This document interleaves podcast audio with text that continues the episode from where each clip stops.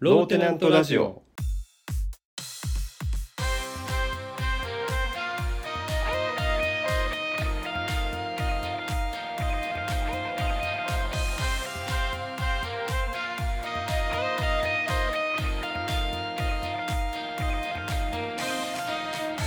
さあ始まりましたローテナントラジオムムサノピーノです、ミツバチです。えー今回は謝罪しなくていいです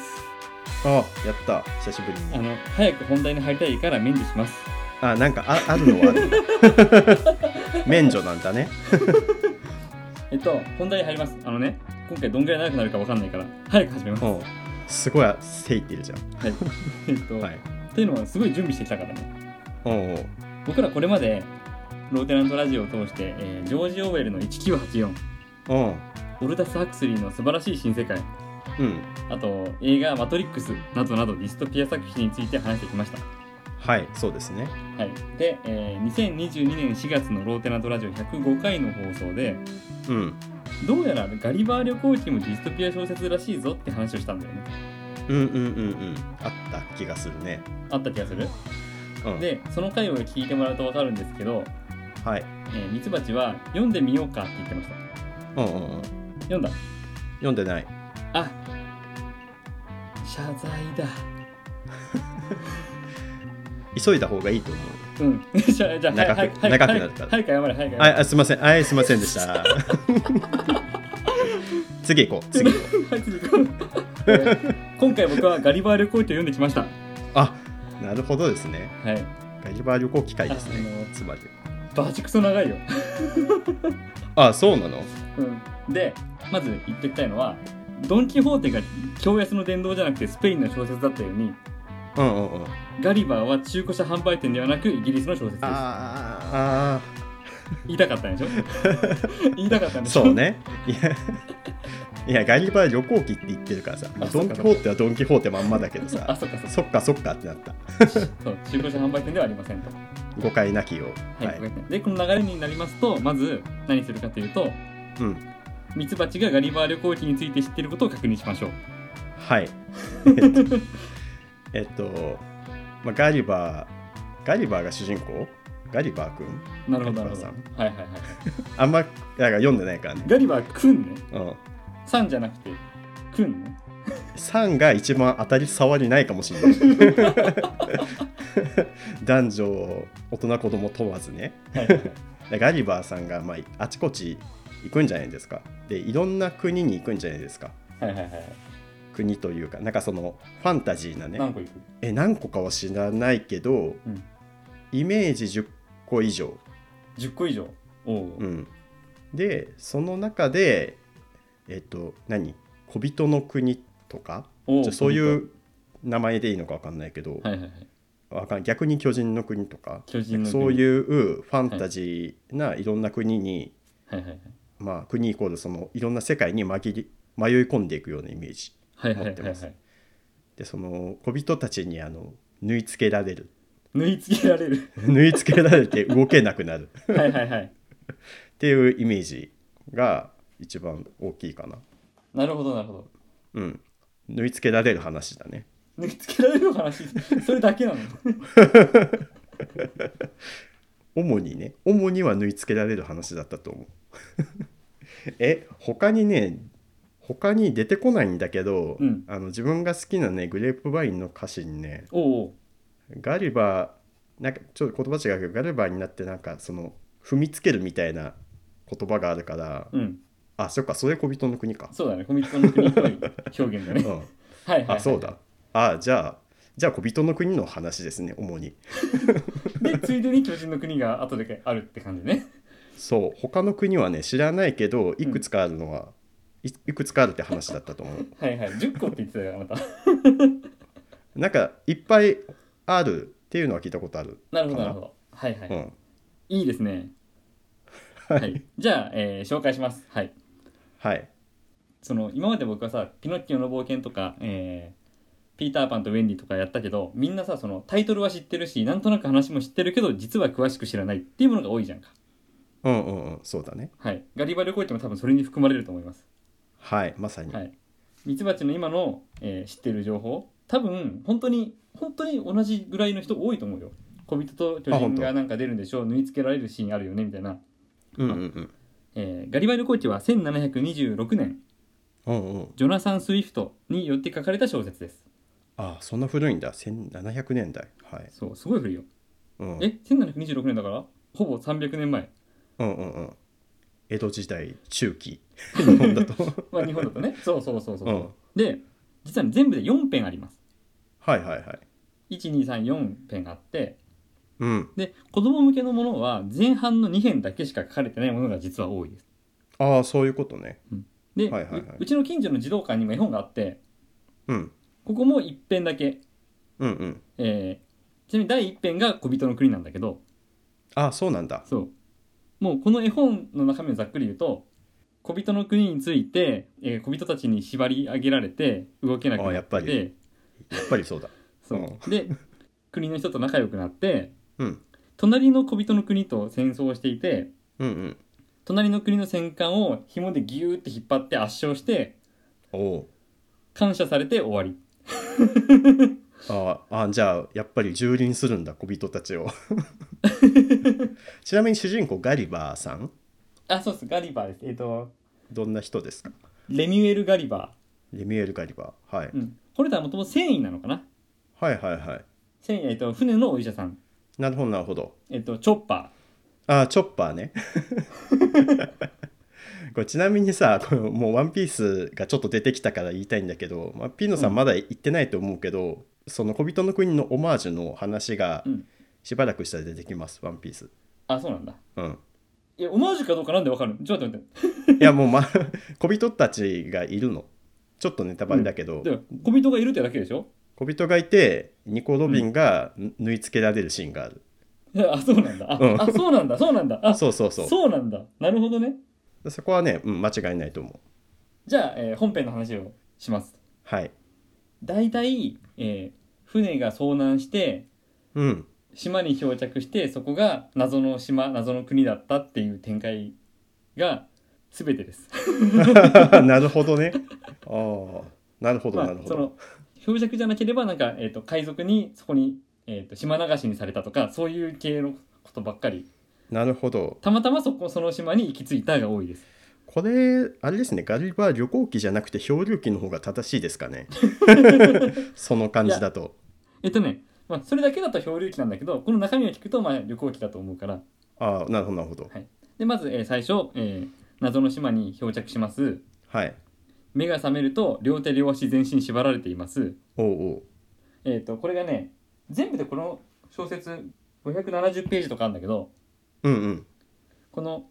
両手両足全身縛られているミツバチでも知ってるシーンうんうんうん。最初の5ページですああ、なるほどね。だだからみんな知ってんだね、そこをね。そうオープニングだから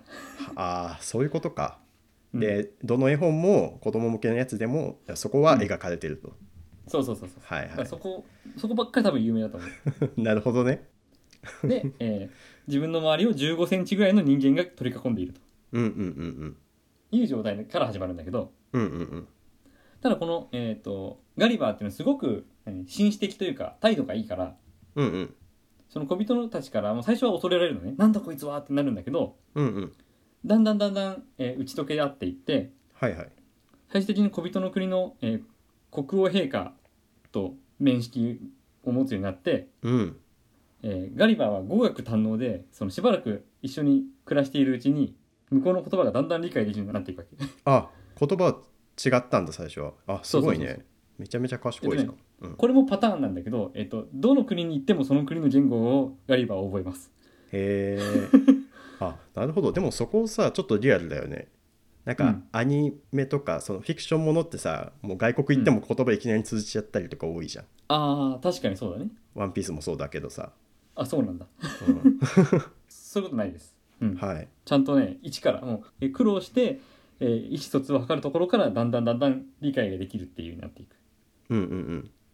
で、えー国王陛下から、えー、とこの国の中ではおとなしく真面目に振る舞って国民にも信用されるようになってもらいたいって頼まれるわけはいはい。でまあざっくり話していくとリリパットっていう国なんだけどはいはい。この国にはかつて内乱があったんだってはい。でもともとリリパットの国民は卵をゆで卵を大きい方から割るっていう風習があったんだけど、うんえー小さい方から割るやつが現れたとうんそこで大きい方から割るか小さい方から割るかで大きく揉め事が起こってあーそんな小さなことでうんそうで小さい橋を割る派閥は海を隔てた隣の国のブレフスキュっていう国に移り住むことになった可愛いねなんかねでこれがね実は、えー風刺していて、うんうんえーかつてのイギリスのカトリックとプロテスタントの争いを指しているとへえあそうなんだなんかそんな些細な違いっていう感じで描いたのかなそう最初は些細なことから揉め事が始まっているんだっていう話ねはいはいはいでその、えー隣国プレフスキュがリリパットを攻めてくるっていう情報が入ってきてはいガリバーは「よし力になりましょう」って言ってのっしのっしと歩いて海を渡ってうん相手の軍艦戦艦の綱で引っ張ってうんうん50隻まとめて引き上げてうん勝利、っなるほどねてことがありましたはい まあ強いよね強いというかいいのかななんかその滅ぼしちゃ滅ぼしてはないのか滅ぼしじゃないなんか和解和解の道はなかったのかなその卵の 割り方でこんなので争うなんてって話にはなんないんだそうそうそう まあガリバーはでかいからさ飲み食いする量が半端ないわけようんうんうんでも国中のいろんな食料はとか飲み物をかき集めてきてうんえーっと食い尽くしちゃうからもうえー国民はちょっと不満に思ってたりするんだよねなるほどねその戦いでは英雄ではあるけどもみたいなねそうそうそうそうそはい、うである時うん、宮殿の皇后様が住んでる住まいが火事になったとうんでみんなでバケツで水を運ぶんだけどそれ全然消化が追いつかないうんその時ガリバーはいい考えが思いついたうんその晩私はワインを飲んでいてうん尿意を催してきてうん 必要なところに狙いを定めて放出したって書いてあるのねなるほどねこんな衝撃的なシーンありますかうん そうだねこんな衝撃的だし面白いじゃんななんだこれってあるじゃんあのうんさ、小人たちに縛られるシーンとかも弱いよねこんなの確かに確かに確かに縛られるよりそっちだけどまあ書けないよねそんなこれインパクトででも絵本には出てこないのよこのシーンそうだよねま真似しちゃうじゃんでも 火見たらさ子供たちみんなおしっこかけちゃうからでこれ何かというと当時の、えーイギリスの野党だったトーリー党がはあはあ政権与党を持っていたホイッグ党を差し置いてうん野党なのに勝手にフランスと和平条約を結ぶっていうことがあったわけうんうんこの和平条約だからいいことなんだけどうんでも、えー与党を差し置いてるからいいことをするために悪いことをしたっていうことを描いてんだよねあーなるほど火ね事を消すためにおしっこを出したっていうはいはいはいはいはいただそれきり皇后様はガリバーを恨んでいるっていう書き方がしてあってうーんなるほどねそうですかだからガリバーいいことしたねって思ってる人とガリバーなんだあいつって思ってる人がいるわけリリパうッんトうのんうん中うんで、うんそうだねでそのある日ガリバーのことを反逆罪で訴えようっていう陰謀があることを知ってもうブレフスキュに逃げようとはいでブレフスキュに逃げてそこからブレフスキュに流れ着いた自分サイズの船がたまたま見つかってたまたまうんそうそれを漕いで 海に出て、えー船に見つけられて助けられるっていうのがリリパットのお話約3年間すっかりついてたね漂着して小人の国で3年暮らしてましたええそういう話なんだねそうですじゃあ第2編いくよはい第2編は今度は巨人の国ですああなるほどこれも、えー、と流れ着いたかなんかで、えー休憩してたところに、えー逃げ遅れて巨人に捕まってしまいますうんうんうんただ食われるとかそんなんじゃなくて、えーなんだこいつって珍しがられておうで巨人の、えー女の子に世話してもらうあそうなんだでそのお父さんが散々これ珍しいもんだぞって見せ物にされてうんうんうんへもう巨人たちが集まってなんだなんだってみんな見て回っててえである日国王が現れて「よしわしが買おう」って言って国王に買ってもらうんだよねへえなるほどなるほどで、えー巨人たちの国のうん世界の犬とか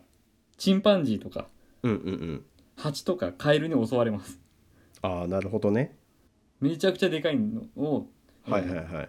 ガリバーは探検で追い払いますなるほどなるほどすごい冒険だよねそうそうなんかファンタスティック・プラネット」とかでもさそういう描写あったじゃんああそうだねそうだねファンタスティック・プラネットあローテナントで話してるからなこれいつだっけもうかなり前だよねはいはいファンタスティック・プラネットご存知でない方はあの画像検索していただくとああこれかってなるんで多分 そんなに有名そうかそうか有名じゃないまあインパクト強いからねうんうんまあないそういう作品とかでも同じような描写あるけど1700年代でそれがあるって、もしかしたら一番その原点はガリバー旅行記なのかもしれないねあ確かに確かにそうかもねうん、あ面白いじゃん面白いじゃんまあ、他にもなんかピーノさん読んでないと思うけどガンツとかでもそういうシーンあるしあそうなんだ、うんああじゃあ元ネタはガリバーかもしれないガリバーかもしれないで、えー国王はひげを剃るんだけどはいはいガリバーにとってはそのひげ一本一本がすげえでかいんだよね太いんだよねなるほどえ落ちてきたひげを使って櫛を作りますもう柔らかいものじゃないんだそうそうそうそう自分にとってはねはいはいはいで国王が切った髪の毛を結び編んでうん椅子とか小物入れを作りますうんうんうんでもう巨人たちからしたらなんて器用なんだっていうものすごい能力を持っているこいつはって珍しがられますうんうんうんなるほどねでここでも、えー巨人たちとコミュニケーションを取れるようになってうんガリバーは君はどこから来たんだって聞かれてイギリスから来ましたとはあはあはあでイギリスの素晴らしい歴史を国王に対して語るわけうんうん議会があって貴族がいて政治があって法律があって聖職者がいて、えー裁判官がいて軍隊もどれも優れていますっていうことをずらずらーっと説明するわけうんうんすると国王が質問するのね、はいはいえー、と貴族が上院議員なんだけど、うんその貴族たちの中に自分の利益のために賄賂を企む者はいないのかとかさ、はいはいはいえー聖職者は全員が清くて信念が揺らぐことはないって言い切れるのかうんうんうん下院議員の選挙でよその土地から来た人間が金をばらまいて当選して地元で信頼されているものを蹴落とすようなことはないのかはあはあじゃあ王様が悩んでることを相談してるみたいになってるのあの悩んでるというかガリバーの国イギリスが素晴らしいって言うけどもそんなに素晴らしいっああそういうことかて言うけどもこういうことって起こってないのってああなるほどなるほど議員っていう仕事は大変なのにそんなに議員になりたいやつがいるのかそいつらは内心では、えー君主に媚びへつらって堕落した大臣と手を組んで国民の幸福を平気で犠牲にするやつらじゃないのかはあはあはあ裁判も公平なはずとは言いながら宗教とか政治的な圧力がかかるんじゃないかとかめちゃめちゃ突っ込んでくるねそうそうそうはいはい弁護士とか裁判官は法律を都合よく解釈するんじゃないかとかうんうんうん貴族の娯楽として博打があるとお前は話したけどもその博打で財産をなくすほどに熱中することはないのかうんうん貴族が心を高めることを忘れてその博打の損失の埋め合わせのためにずるいやり方を覚えて他人から金を巻き上げるようにならないのかもう児童たちはついてきてないよ そうでしょもうこんな話してもう児童書で第2版までやってもついてきてないです、うん、これ多分絵本にない絵本にないそうめちゃくちゃ政治の話ばっかりしてんだけどさうん、うんそうだね、まあ、作者が言いたいことなんだろうねそうこんな感じで歴史と言いながら結局は陰謀とか反乱とか殺人とか虐殺とか革命とか追放のどれかでうんうんうんそれは結局人間の貪欲とか派閥とか偽善とか裏切りとか残酷とか怒りとか狂気とか憎悪とか嫉妬とか情欲とか悪意とか野心が生み出した最悪の結果じゃないかっていうわけおなるほど、で最終的に国王はうん、国王はガリバに対して「お前の国の人々の大部分はちっぽけで有害な虫けらだ」っていうのフルボッコじゃん なんか国の話母国の話したらさそうそうそうそうへえでさっきミツバチ言ったようにねこれはまさに、えーとうん著者がガリバーを使っていかにイギリスが愚かな国かっていうのを示してんだよね。うんそうだねいやそれもそうなんだと思うけどさうんなんだろうあのリアルに考えたらうん、まあ外国人というかさ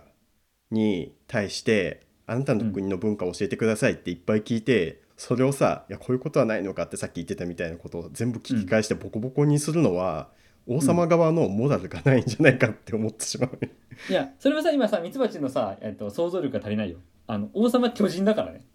いやそうだけどさ虫けらって言い放てる存在だもんねそうそうそうそうそうああなるほどそうですかでガリバーはまだ負けないの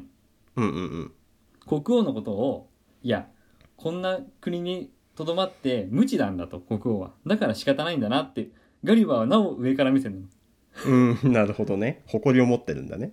そうそうそうそんな、えー王様にじゃあ鉄砲とか大砲っていうものを説明しましょうって言っておう火薬を詰めてこんな風にぶっ放してこんな風に、えーえー家とか船とかを壊すことができるんですよとかって言ってうんうんこんな戦争ができるんですよとかって説明するわけねうんうんで国王はそれ聞いてどうしてお前たちはそんな残酷なことを考えて血生臭い光景を平気で話せるんだ呆れたもんだって怒るわけああなるほどだからもう巨人たちはもうそんな戦争なんかするまでもないからさあそうなの でかいからでかいからなるほどね巨人たちは温厚なんだ小人たちは戦争してたけどでさっきミツバチはまさにさうんリリパットの卵の、えー大きい方と小さい方どっちから割るかっていうのをしょうもない争いだと思ったでしょうんあのリリパットの争いをちっぽけだなと感じた僕らははいはいはい巨人からすれば人間の争いもちっぽけなんだってことをここで思い知らされるわけよああなるほどあいいねこれ面白いでしょうん確かに確かに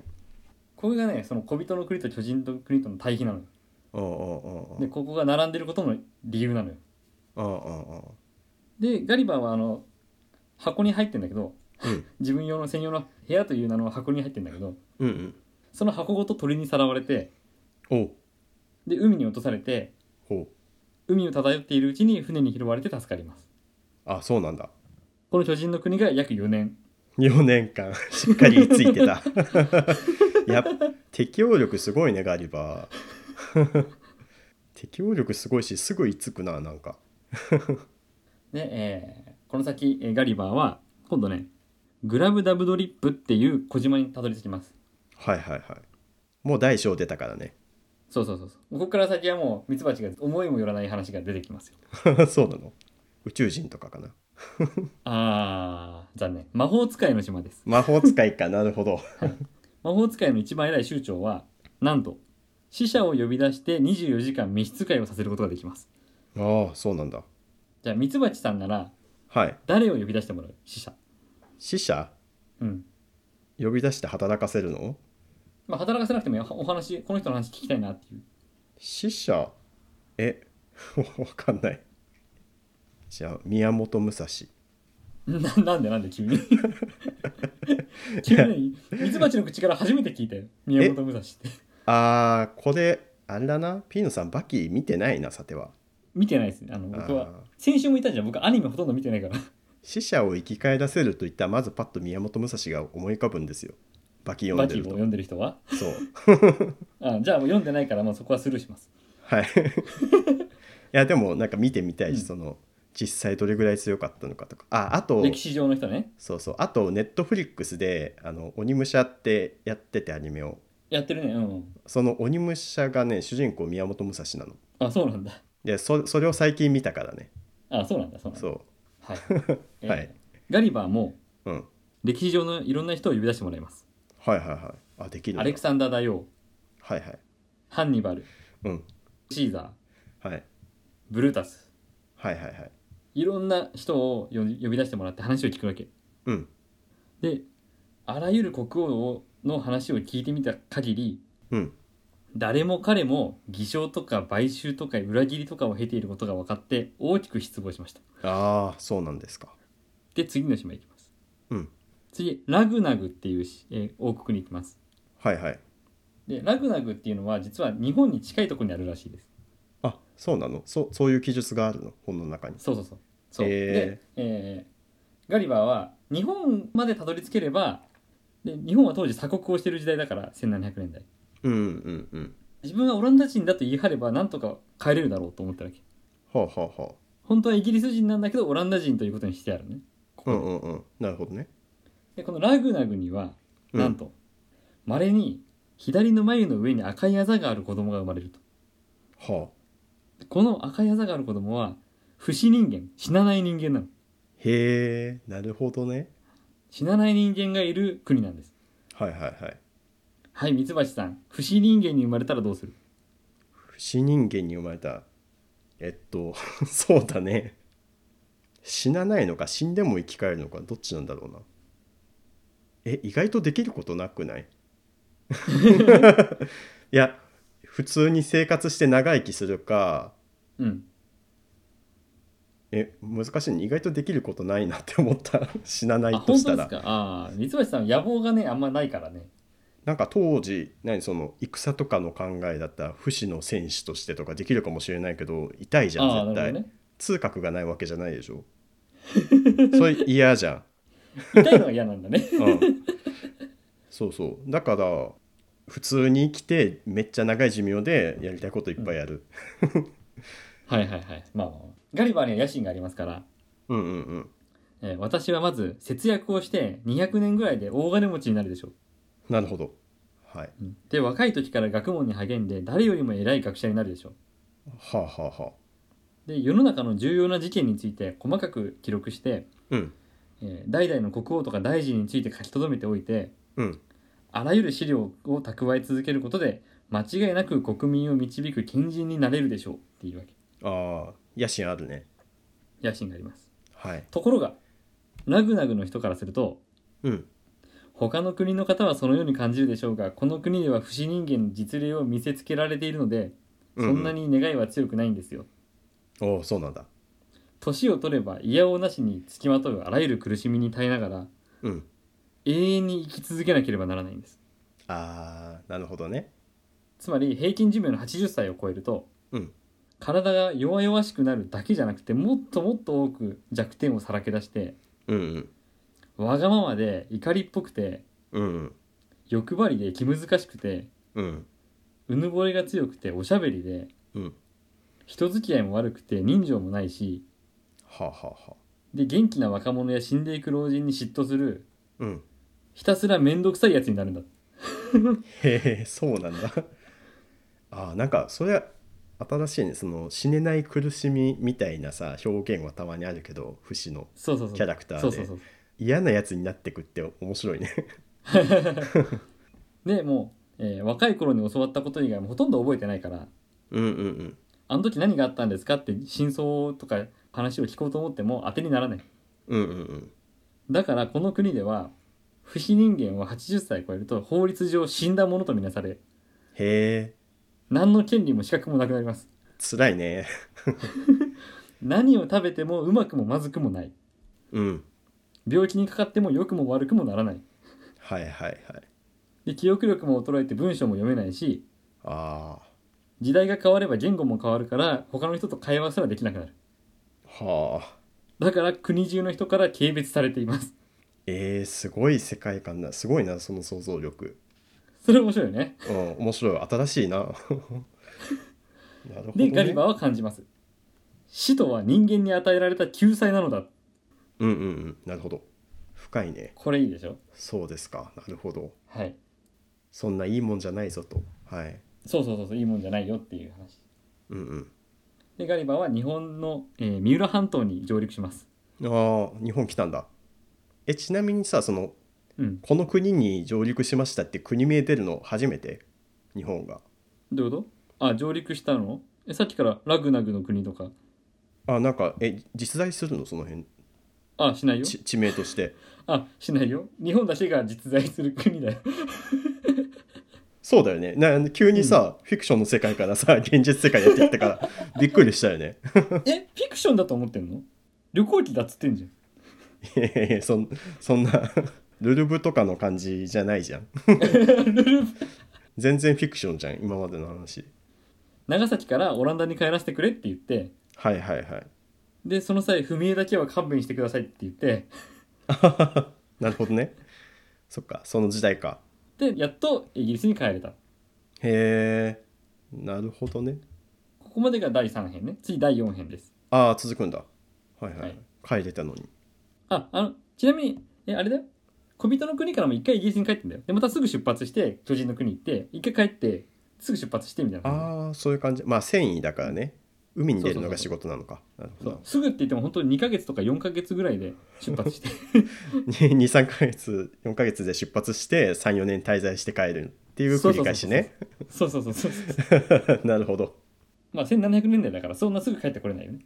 うんうんうんそうだよねで第4編はい馬の国です馬ここが面白いんだよ、そうなのうん、え一番想像できないやつ来たはい馬の国です馬の国この国にはフイヌムっていうのが馬のことねうんうんうんフイヌムたちがたくさん暮らしていますはいはいとヤフーっていうヤフ人間とチンパンジーの間ぐらいの、えー醜い獣って書いてあるんだけどーうんやっぱりガリバーは一人で漂着してはいそのヤフーたちうん人間とチンパンジーの間ぐらいの類人猿みたいな感じのやつにうんうん40匹に襲われますああはいはいそうなんだサイズは自分と同じぐらいねうんうんうんひとたまりもないじゃんうんそうそこを馬に助けてもらいますえー、馬は知性あるんだそういうことえっとねはいはいはい馬たちが知性を持っていてうん類人猿に人ヤフーたちは知性がないのああなるほどねあ今度はその人と動物の対比なのかなそうそうそう人と動物のえー逆転なのねはいはいはいなるほどねで、えー馬たちもフーイルムたちもガリバーのことを見てヤフーっぽいけどなんか違うなと思ってるなぜなら服を着ている靴を履いているからうんうんうん知性ありそうだとなんかなんかなんでこいつなんでこんな体を覆ってんのみたいな感じに思ってるうんうんうんうんで、えーガリバーはその馬たちと一緒に過ごすようになってうん5ヶ月で馬と話せるようになりますうんすごいな割と早い割と早いしねえちょ待って馬ってさ本当に馬なの、うんそのケンタウロスみたいのじゃなくてあじゃないです馬もうえっ、と綺麗な馬です綺麗な馬だよ毛並みの揃った綺麗な馬毛並みの揃った わかりました、いあすごいね喋れるんだ適応力すごいなでガリバーがここまで来た経緯を説明するけれどもうん「お前の国のフーイヌムたちは船とかがどうやって作るんだ?」って言われる「船ってなんだ?」みたいなところからねうんうんうん「いやう馬が作ってるんじゃなくて人が作ってるんですよ」って説明するんだけどうんうんうん「ヤフーにそんなことできるわけないじゃん」みたいなああなるほどねあんな知性のないやつらにそんな船作って海に浮かべると無理で無理無理無理って思っちゃうわけどねああなるほど信じてもらえないのはいはいはいでこの国には、えーつまり嘘とか疑うっていう概念がそもそもないはあは馬の主人によると、うんえー言葉っていうものはお互いに分かり合うようになるためにあるんだとうんうんだから事実についての知識を得る助けとなるはずなんだからうんうんもし誰かがありもしない話とか嘘とかついたらそれは相手の言うことを正しく理解できないじゃないかはあはあはだから嘘なんか考えたことがないっていうあなるほどねで、えー馬たちからすると、えーガリバーが「お前が前足を使って歩かないのなんで?」みたいな「後ろ足だだけで歩いてるの危なっかしいよね」みたいなへえなるほどで後ろ足がなんか分かれている、まあ、つまり指ねうんうんうんうんうん足の先が分かれているの何の役に立つのみたいなひずめじゃなくてねではあそんな柔らかかったらなんか石の上歩けないじゃんみたいな言われちゃうのはいはいはい なるほどなるほどでなんかなんか体を覆ってるけどもそれ毎日着たり脱いだりするの面倒じゃねって言われちゃうの ねああなるほどねでそこからえっ、とガリバーは自分の国の話を、まあ、頑張って信じてもらおうとするんだけどはいはいはいでイギリスはこんなに立派でとかって、まあ、さっきと同じだよ話うしてんるうんんだうよんうんでこんな戦争もやって戦争でも勝ちましたとかっていうことを報告するんだけどはいはいどうして国と国は戦争をするんだって言ってくるああなるほどって聞かれたからガリバーがあげればきりがありませんよ、えー、と領土が欲しいとか相手の人民が欲しいとかうんうんあと自分の国民の怒りを他にそらしたいとかうんくだらない対立もあるしあっちの持ってるものが欲しいとか、えー、と別の国から戦いが仕掛けられると思い込んで先に戦争を始めるような国もあるみたいな説明するわけうんうんうんなるほどで、えー馬たちは「ほうほう何それ何それ」みたいな感じなのねうんうんそもそもだからヤフーたちにそんなことできるわけないじゃんみたいなずっと言うからガリバーはいやいやできるんですよそれがやっぱり大砲っていうものがあってねピストルっていうものがあってねとか火薬を使ってね、えー銃剣を使ってねこういう戦術があってね砲撃を食らわせてね相手が何千人死んでねとかって話をするとうんもうやめろやめろやめろとそんな言葉に聞き慣れてしまうとそれが嫌だという気持ちが薄れてしまうってああはフーイヌム馬たちは言うわけよいはいはい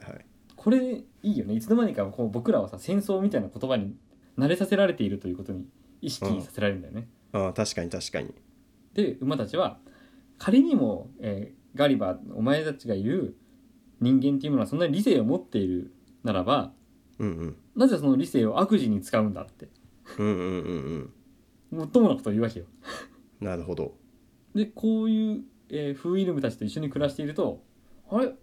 馬賢いなってガリバ思っちゃうそうだね賢いし気高いしうんうんうんで嘘とかごまかし確かに必要ないなみたいなうんうんうん真実こそ好ましいよねあこのままこの馬の国で住めばひどい世の中を見ずに済むんじゃないかって考え始めるわけうんああなるほどねなんかあれだねその巨人の国とちょっと似てる構図だけどうんなんだろうな巨人の方はより巨大なものとしての発言というかそのなんだろうメタ的なというか、上位の存在からの発言みたいな感じだったけどうんその馬の国の方は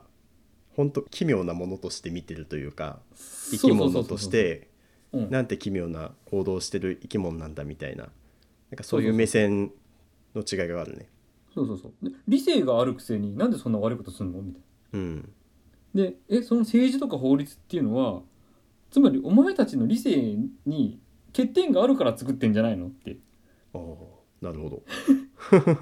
真の理性さえあればそんなものって本当は必要ないじゃんってまあ言ってくるわけよあー確かにね。なるほどなるほど。で逆にうんこの国のヤフーたち、でえっとルイジーエンみたいな野蛮な人たちを見てるとうんうんお前たちこっちじゃないみたいなやつらは見てたらうんうんうん5匹のヤフーの中にたっぷり食材を投げると彼らは仲良く分け合うどころか大喧嘩をして取り合ううんうんうんうん十分あるのにはい。でヤフーたちは、えー頭が良くないからあの相手を殺さないだけでその便利な道具を作らないからうんうんうんでもすぐ取り合ったりとかするし、えーこの国に光る石が出る土地があるけれどもうんうん。ヤフーどもはその石を持ち帰ると他のヤフーに狙われないかといつも用心しているああなるほど。で試しにその馬が1個盗んでみると大声でわめいて仲間に噛みついたりし始めるへお前たちこっちじゃないって え確かにね。言ってくるわけようん。奪い合いとかはね。でヤフーたちの中にも親分がいてはいはい。親分がお気に入りの子分を近くに置いててうんでその子分は他の仲間からは嫌われてるからうんうんうんずっと親分にくっついて回っているとうんうんでも親分が他の子分を気に入ってしまうと一気に陥られちゃってみたいなうんうんうんうんでそういうの話聞いてガリバーが「あに人間じゃん」みたいな確かにね。そういう話をどんどん聞いていくうちに人間嫌だなってガリバーは思うんだようんうんうんうん。ヤフーみたいだって。そうそうそうそうで今この馬の国で自分は満足な暮らしができてるしうんうん悩みの種が一切ないしうん馬たちに尊敬の念を持つようになってうんうん。一生ここで暮らしたいって思うんだよねへえなるほど。ただある日、うんえーその馬たちの会議があってねうんうんフミヌムたちの会議の中で、えーこの家でヤフーを飼っているあガリバーのことをね、ガリバーのこと一緒をに暮らしてねるからねはいはいそうそはうそ。いうでしかもそれを、えーヤフーのことをフーイヌム馬と同じぐらいの扱いで仲良しにしているうんっていうことを非難する者が現れて、うんうんなるほど。えー頼むけどガリバー出てってくれって言われるわけうーんなるほどね。そこでガリバーはもう激しい悲しみと絶望と苦しさで気絶しちゃう気絶しちゃうんだ。の、うん自分はここから追い出されるのかってことにもうショックでああそんなに気に入ってたんだね。うんでもう、えー猶予をもらってその間に船を自分で作って海に出るでも、うんもう人間社会には戻りたくないできれば、えーちょっと頑張れば暮らせるぐらいの無人島にたどり着きたいって思うのああなるほどもう人間が嫌になったんだ。そああ。うで馬の国にいたのが約5年間です長かった ねまあね永住したかったんだもんねそうそうそえうえで、えーポルトガル人の船に助けられてうんあ助けてもらうんだけどうんうんいやもう一緒にいたくない一緒にいたくないって言ってうんうんうんうんもう人間嫌いだそうで何喋っても「お前の話し方馬の鳴き声そっくりじゃない?」って言われちゃうへえ そうなんだ喋り方がそう5年間もいたから馬喋りになっちゃっててああなるほどそのポルトガル船の船長はすっごいいい人でうんうんもう何でもしてあげるからって言って食事も与えてくれるしすごい綺麗な部屋も与えてくれるんだけどうんうんもうガリバーはもう逃げ出そうとするのねうーんなるほどでも船長に話しても聞いてもらえないんだけどあもう船長とりあえず分かったお前、えっと馬の国にいたのねはい分かりました理解はしてくれたの おーいい人だから、うん、はいはいはいで、えーポルトガルに着いて船長の家の奥にかくまってもらってうんうんで服から必要なもの全部買い揃えてもらってめちゃくちゃいい人なのうんそうだね好待遇で何日もかけてちょっと外出てみないとかちょっとあそこまで行ってみようよとかって言ってだんだん外を歩けるようになってきあてすごいリハビリしてるうんそうそうそうで最終的にじゃあもうすぐイギリス行きの便が来るから、えーそこの船に乗りなさいって手配してくれるわけめっちゃ優しいね超いい人なのあの、うん超いい人物語の中で一番いい人なのこの人うんうんうんでついに、えーイギリスの家族の家に着くのうんうんあよかったじゃんでガリバーはこのヤフーたちと家族であるということにうんざりして恥ずかしさと恐ろしさに襲われますこのヤフーたちって言ってる そうそうそうそうそうそうそうへえああそうなっちゃうんだうん最後5年後私はこの旅行記を書いているうんで未だに家族が触ったものは食べたくないへえ軽蔑してるんだもんで、えー自分のお金で馬を2頭買って1日4時間馬と話をしている、そ それはマジで話してんのかなえっと、ここっちからは馬に多分言葉がいける通じるんじゃないうん なるほどねで最終的に、えーもうもはや私は弁護士とか軍人とか貴族とか政治家とか医者とかを見てもうんあもう哀れなヤフーの本性がむき出しになってるなって思って腹も立たなくなったとうんうんうんうんただやっぱりうぬぼれてふんぞり返っているヤフーを見ると我慢ができなくなるうんうん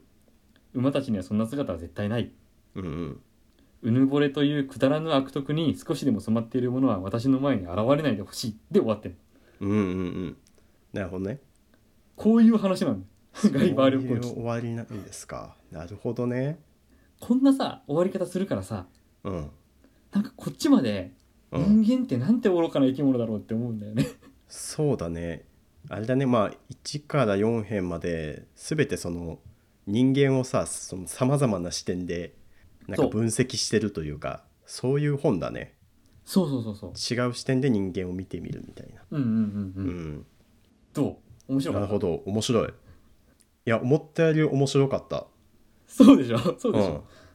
で、えーはいはい検索エンジンの Yahoo うんそこをねちょっと言いたかったの設立者は、うんえーガリバー旅行記の野蛮人 Yahoo から取ったと言っていますえ嘘そうなのそうえです絶対知らずに撮っただろうって思ってたい やこんだけさだってヤフー良くない存在じゃん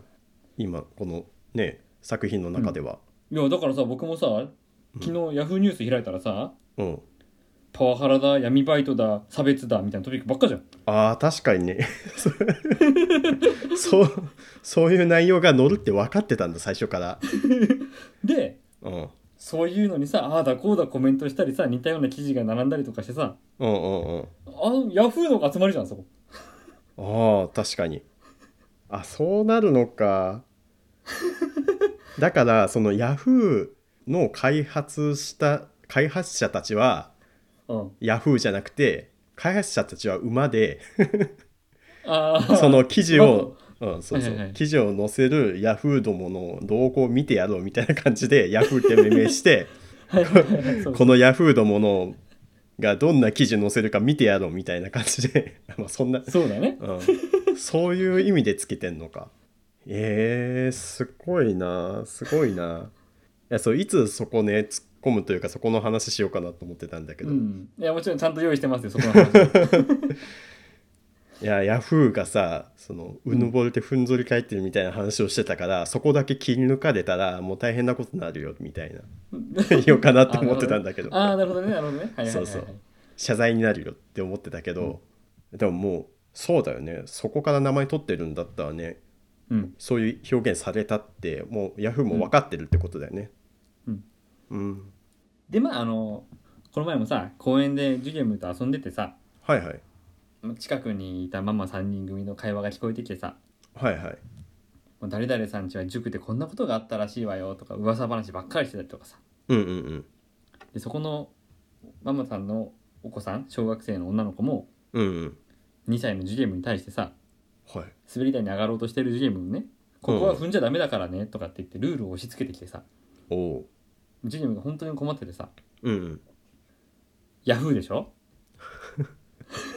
ママヤフーと子ヤフーに出くわした んだそうそうそうそういやだから本当に僕も含め僕も含め別に、えーう人んそう間、だねみんなこういうところがあるんだっていうことをねうんうんうん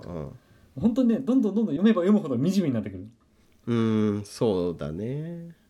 で、えーまあ、最終的にスウィフト、えー作者のスウィフトの主張として、うんまあえっと、馬はさ理性において直感的に真理を判断できてうんつまりう馬全員が、えーここはこうですねって合意するうんここはこうしましょうねって合意するから何事も争いがなく平和に進むことができるとうんうん書いていて、えーつまり近代は人間の欲望が拡大する時代だと、うんなんか新しいいものが生まれれば人間がどんどんこれをしたいこれをしたいっていう欲望がどんどんどんどん増え続けてはいはいはいそうなることは生物としては退化しているんだとああなるほどねそしてどんどんどんどん堕落しているから進化とか変化をしない方がいいっていうのが SWIFT の考えなんだってへえなるほどねいやすごいなもう1700年代からそういうこと言ってるんだねそうそう300年前の考えですそうかで相変わらずその人間は愚かですねそうそうそうそう ただですねうんここでミツバチまたもう一個面白いのが、はいはいえー戦後になって、うんえー1984を書いたジョージ・オーウェルうんうんうんガリバル後期についてこう言ってますおう理性だけが支配する馬の世界っていうのはうんナチズムの全体主義に通じるんじゃないかああなるほどねつまり全員が同じ意見で合意してそこに誰も異論とか反論とかをしない社会っていうのはうんうんうん実は誰も異論とか反論ができない社会になってるんじゃないのっていう指摘をするんだよ、うーんなるほどああそういうまこあ、と、ジョージ・オーウェルらしい指摘なんだけどうんうん、だしその馬の思想を人間が取り入れたら取り入れようと努力したらどうなるかみたいな指摘だよねそうそうおそらうそうくそうそううん、そうそうそうああ面白だいからジョージ・オーウェルからするとやっぱり馬の国も別に理想的ではなくてうんうんまあどっちかというとじゃあ、えー、と巨人の国の方がむしろ、えー理想社会を示しているんじゃないかっていううんうんうんなるほどねまああの今回さ僕これを読んでうんローテナントで話すためにさまあいろいろ調べてさうんうんあの東京大学のサイトではいはいはい英文学者の武田正明さんはいいいはい人がはいいて、あの100分で名著とかでも出てるような学者さんなんだけどもあそうなんだへうこの人の講義が見れるの無料でえで今回これも参照した部分が一部あるんだけどはいはいはいもう本当にもっと深い話とか、えー、スウィフトがも、えー未来を予言してるんじゃないかみたいなことまで含めて、うんうんえーとあともうほんとこの一文があるからこんなに深みが出るんだよみたいな話までめちゃくちゃ面白かったからよかったらそれを見てほしいですはいなるほどねありがとうすごい調べてきてくれて